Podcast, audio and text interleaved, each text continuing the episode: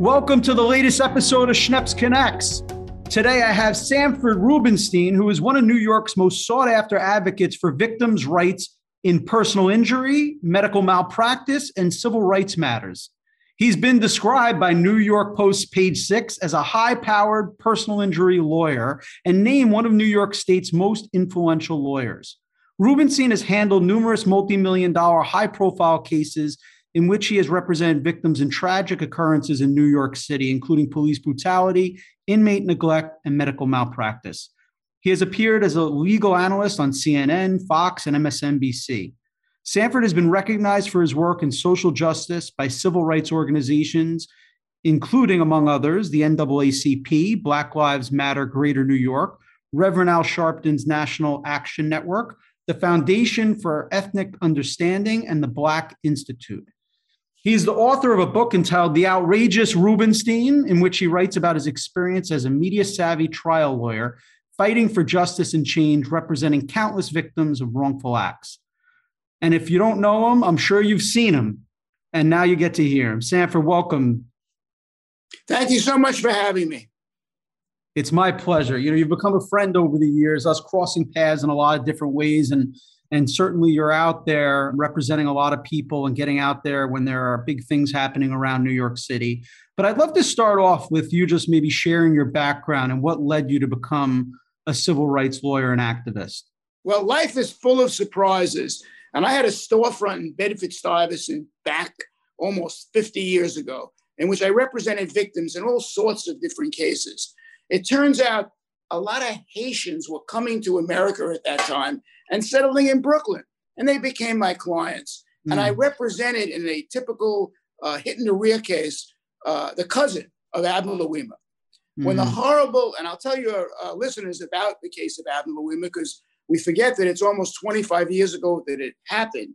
A man is taken to a, uh, a police precinct house in Brooklyn, taken in the bathroom, and sodomized by a police officer. Mm. Horrible, horrible injuries requiring numerous surgeries or long hospitalizations. That police officer who did that, Joseph Volpe, is still in jail, got sentenced to 30 years, and will remain in prison for those full 30 years, justifiably put there because of what he did to set an example to other police officers that if you do something as horrific as that, you will be, be held accountable. Mm. In addition, we got him a substantial award, a multi-million dollar award, but that's not what's really important in this case. What's important is this police officer went to jail for a very long time. Yeah, that was a huge high profile case. I mean, I remember, you know, it being all over the news. Obviously, it was a horrific uh, thing, but, you know, the media really picked up on that across every platform there was back then.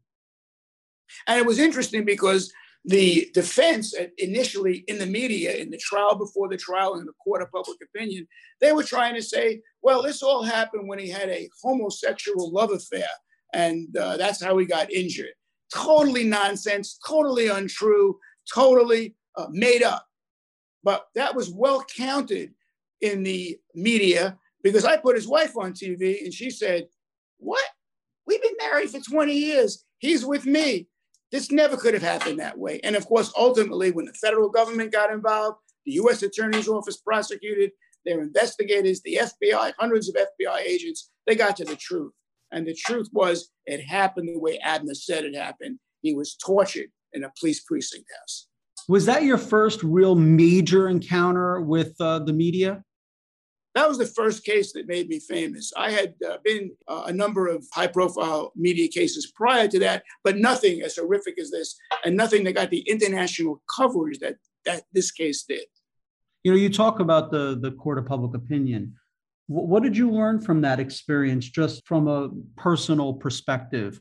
Um, aside from the case, like what did you learn in terms of that court of public opinion, or you know how the media can impact the case? Look, I can't tell you why, but all I know is this once the media gets a hold of a case, it's publicized. The value of that case, in terms of a jury verdict or in terms of settlement numbers, is increased. Interesting. So, what I do is, and, and the book that I wrote, which is subtitled How a Media Savvy Trial Lawyer Fights for Justice and Change, is it's called The Outrageous Rubenstein, is a way I showed through many cases how media involvement in a case uh, is very important. And remember, ultimately, a jury is going to decide damages in a case. And if a jury has seen a case in the media and it just is that way, I'm not saying it should be, it just turns out uh, the case, the damages are multiplied. Let's talk about a more current case. You have this $25, $25 million lawsuit against uh, the police in the city representing the family of a woman that was gunned down last year. I guess was someone that potentially was on the New York uh, Police Department in, in what was, I guess, a love triangle killing. Can you share a little bit about that? Sure. This was a horrible tragedy. Actually, there's two $25 million claims because I represent not only the estate of the woman killed by this police officer in cold blood, shot to death, but also her former girlfriend, who she shot as well. Simply put, what happened here was a police officer, a woman, goes to the home of an ex girlfriend and shoots and kills her new lover and shoots the ex girlfriend. The real question in that case is why did the NYPD allow her to keep her gun? The supervisors at her precinct knew that she was emotionally distressed by the breakup with the ex girlfriend because she was getting time off for recovering from this terrible emotional blow, this breakup. Why did they let her keep her gun? That's mm-hmm. the basis for two $25 million claims against the NYPD and the city of New York. If the police department knows that a police officer is emotionally upset, emotionally distressed, they should take her gun away, his gun or her gun away. Share with me some of the other big cases that you've represented. Well, in medical malpractice, and, and people don't know that I do medical malpractice, a lot of it as well. Uh, I tried a case with my malpractice team and got a $62 million verdict for a woman who went to a, a hospital just for a simple elective procedure and couldn't even walk out of the hospital because both of her legs were amputated and she lost her ability to speak properly uh, because of an infection she got. And she did not get the care that's required for someone who had that infection. So it spread and resulted in a double amputation of both legs right. and a uh, inability to speak as well as she had spoken before. She's a courageous woman because she's carried on her life now as best she can. But the jury came back with a verdict of $62 million. What would you say, you know, looking back on your career, and obviously you're still very active now, but what, what are you most proud of? I think I'm most proud of the fact that I'm just, just a lawyer. I'm also an activist. I'm out there in the streets marching with demonstrations to, to try to get the change that we need. So, what happened to one victim doesn't happen to another one. And I encourage young lawyers to be activists as well, to try to get change, whether it's in the legislature or by the governor's executive orders or by the federal government in Congress. Try to get change so what happens to one victim doesn't happen to another. And that's something that most victims feel very strongly about. They don't want to see other families suffer the way they have if they've lost a loved one. And other victims who sustained horrible injuries don't want those injuries uh, to happen to others as well. Listen, I got to ask you a personal question because it's one of the things I really love about you. I, I mean it. How do you keep up your energy? I'll tell you something, it keeps me alive. I go to the gym every day. I do an hour, either weights or treadmill, and I eat right. I mean, it's just something that you do. I'm a, a pescatarian, I only eat fish. Uh, and I think I have to thank my mother and father because I got great genes. Where did you grow up? Well, actually, my, my background is very interesting. I grew up in it. Initially, I was born, my parents lived in a tenement in Brooklyn in uh, East New York. Mm. They then moved up from the tenement to the housing projects, Ravenswood in Long Island City, Queens. Sure. And then when I was 14, they decided a better life for their family, myself and my sister, and they bought a little house in Rockland County in Monsey, which is now a, a center for uh, Jewish learning. Yes. But at that time, it was sort of rural, turning suburbia. And I went to Spring Valley High School, Rockland Community, local community college. I'm a community college guy. Then went mm. away to uh, Oswego, finished my BA, did an MBA in business at uh, Baruch, did some work in the PhD program in business. And then I decided I always wanted to be a lawyer. It says lawyer in my high school yearbook. Yeah, I want to be a lawyer. So I went to Brooklyn Law School at night, taught public school in Harlem mm. under a program that gave young people who taught school draft, young men draft affirmatives. That was the Vietnam era. So I was a school teacher during the day. I called up my Board of Education fellowship to law school and went to law school at night. Many others like me uh, were in my class. Well, listen, I, I, think anyone that knows you has a lot of respect for your uh, your energy and your passion. Talk about Thank let's you. talk about another big issue in New York City, and it was a big issue over the last several mayoral elections, really, which is stop and frisk. What's your perspective on it? Well, I, I happen to have it. Your viewers can't see it, but I had it in front of me uh, to refer to a demonstration that I led with Reverend Sharpton, union leaders, uh, other civil rights leaders, Marc Morial from the Urban League, and Stop and Frisk, Stop Racial Profiling. During the Bloomberg administration, the police department had been given orders to stop and frisk any young man who was, they thought maybe could have had a gun of some sort. So I thought I might have lost you for a second. I didn't lose you, did I? No. Okay. Uh, so they would stop without any probable cause, without any justification. A federal judge later said, unconstitutionally, young, mostly black men, push him against the wall, search him. And the young men would say, I didn't do anything wrong. Why are you stopping me? They'd end up getting arrested for nonsense charges. They uh, charge them with interfering with governmental administration, resisting arrest, sometimes even assaulting a police officer, which is serious, but they weren't doing anything wrong. That was a serious issue in the mayoral election in which de Blasio got elected, because de Blasio was the only candidate who said, if I'm elected mayor, I would stop, stop, and frisk. In fact, Thompson, who was the runner up in that race, probably would have won if he had come out and said the same thing, but he didn't. So we had a mayor who got elected to end stop and frisk. This mayor ended stop and frisk as he promised he would.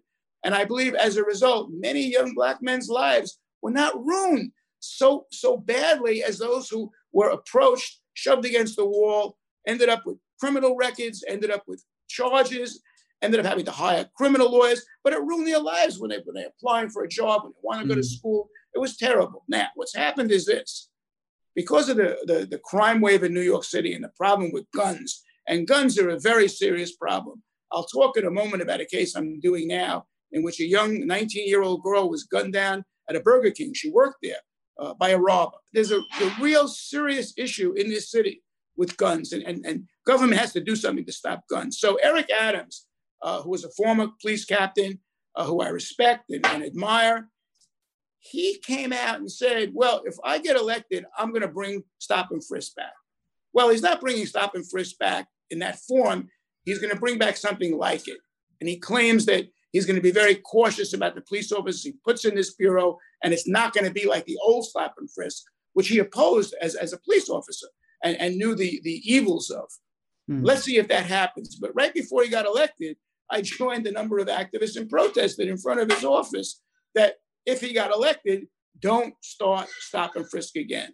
And I think it's really important if he does start a new uh, police bureau, a new police uh, uh, effort, and he should to stop guns, uh, some kind of anti-gun patrol, that they don't do what the stop and frisk police officers did, where they literally uh, ruin young men's lives. So mm-hmm. it's an issue now. It's an issue now how uh, his special police force, which is going to you know, special uh, force from the police force, which is going to try to stop uh, stop and stop the guns from coming in, uh, will, will operate. But they can't do the unconstitutional stops without probable cause, without justification uh, that was done by police during the stop and frisk era. You know, I can't ignore the fact that you're advertising with our own AM New York um, to people that have been impacted by that horrific fire in the Bronx this past week. So you know, one of the worst. Talk a little bit about that. One of the worst, and I hope it works because I put a full page ad in AM New York, and I'm happy to have that opportunity. One of the worst fires ever in the history of this city. 44 people injured, 17 people, many of them children, dead because the smoke from a, uh, a fire which started in an apartment ended up going through the building because there was something defective at the about the door, which is supposed to close automatically when it's shut. This door didn't. And uh, the fire started with a, apparently a space heater. That uh, I've handled other fire cases before. Some of the injuries of victims of fires are horrendous, and people live not only with the physical scars but the mental scars as well. Uh, and, and in this case, uh, a lot of the deaths were from smoke inhalation. Horrible tragedy. I'm hoping to represent victims. I've been speaking with victims in this tragedy, and I'll be happy to represent uh, those families whose victims died, as well as uh, individuals who suffered as a result of uh, smoke inhalation uh, in this fire. But a horrible, horrible tragedy. And perhaps we need change here in terms of statutes that will require more to be done so we don't have a situation in, in which there's a, a, violation of a uh, city code, which requires doors to be self closing, right. which door, this door wasn't. And perhaps we need more oversight by, by the city department of buildings uh, when it comes to this issue. And I see in this case, not only is the building owner going to be a target defendant, but also the city of New York. The problem is when a tragedy happens, not only to get damages for victims, but as I said earlier, also to get changed so what happens to one victim doesn't happen to another. And of course, I fight to get the maximum damages for every represent every victim I represent, and that's what I'm supposed to do. Yeah, it's, it's such a scary thing that it could happen this day and age for so many people to uh, to be horribly impacted by a fire in a building. Let's talk about um, your recent award. You got the Lifetime Achievement Award by the New York Law Journal. Is that correct? Yes, I, I was extremely honored to uh, get a call from the Law Journal. And I, if those who don't know, the New York Law Journal is the eminent, preeminent uh, publication for lawyers that everyone reads every day. And they select lawyers like myself, and they give those of us who are into their career in a number of years, and I've been a lawyer almost 50 years now, hard to believe, awards. And this is the Lifetime Achievement Award they gave me. What was interesting is it was presented uh, at an event. And at the event were all these big time corporate lawyers who uh, received lifetime, uh, uh, who received other awards uh, from the New York Law Journal. And I was asked to speak. And, and, in the audience was Loretta Lynch, who formerly was the Attorney General, whose colleague was getting one of their awards. Uh, and I knew Loretta Lynch, she was the prosecutor in the Louima case. But it, it, was, it was those who achieved great success in the corporate world. And here I am, a guy who started in the storefront. So, I, you know, you think in those situations, what are you going to tell him? What are you going to say? Well, I told him some lessons of, of life. And one is, uh, and, and, you know, as a, as a civil rights lawyer, I spent a lot of time in Baptist churches. And as a young Jewish boy from Brooklyn, uh, I found it very educational. And one of the things the, the Baptist ministers uh, preach, and, and they, they roar back in their pew and they say, if I come off this pew and knock you down, that's on me.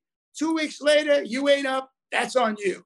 Well, that's a lesson of life that if you get knocked down, get up. And I was uh, telling them that they should help their clients get up when, when terrible things happen. But I found it rather moving that here I am, a kid who started in a community college, uh, speaking about lessons of life to all of these uh, Ivy League corporate lawyer types. Uh, but I was very honored that the Law Journal picked me uh, to award my work as a lawyer throughout my lifetime uh, with their lifetime achievement awards. As as much as I uh, always, every time I receive an award from a civil rights organization, because I never dreamed as a young kid I'd become a well-known civil rights lawyer, which is what I consider myself, fighting for, for, for those without a voice, uh, the voice of the voiceless. I've been called. Uh, I never thought I'd become a, a well-known civil rights lawyer, and I'm so proud of that. Uh, the first person to ever call me a civil rights lawyer was Reverend Al Sharpton, who I spent cool. almost 20 years uh, working with.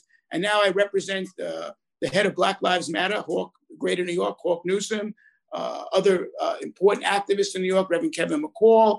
And, and I stand with them in the streets, march with them in the streets with regarding issues that affect the people of our city, state, and country. And I'm very proud of that as well. So I, I, I, implore young lawyers don't just be a lawyer and go to court, be an activist, stand up for your clients, and if you have to march in the streets. Well, let me tell you something that you got on every law school graduate more energy than those 26 year olds. That's for sure.